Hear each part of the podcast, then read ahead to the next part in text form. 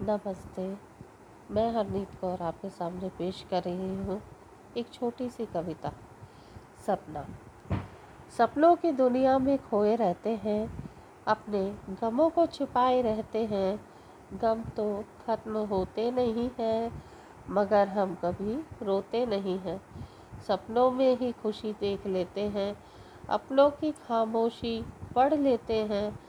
अपनों में भी गम को छुपाए रहते हैं, सपनों में ही खुशी को बुलाए रह लेते हैं।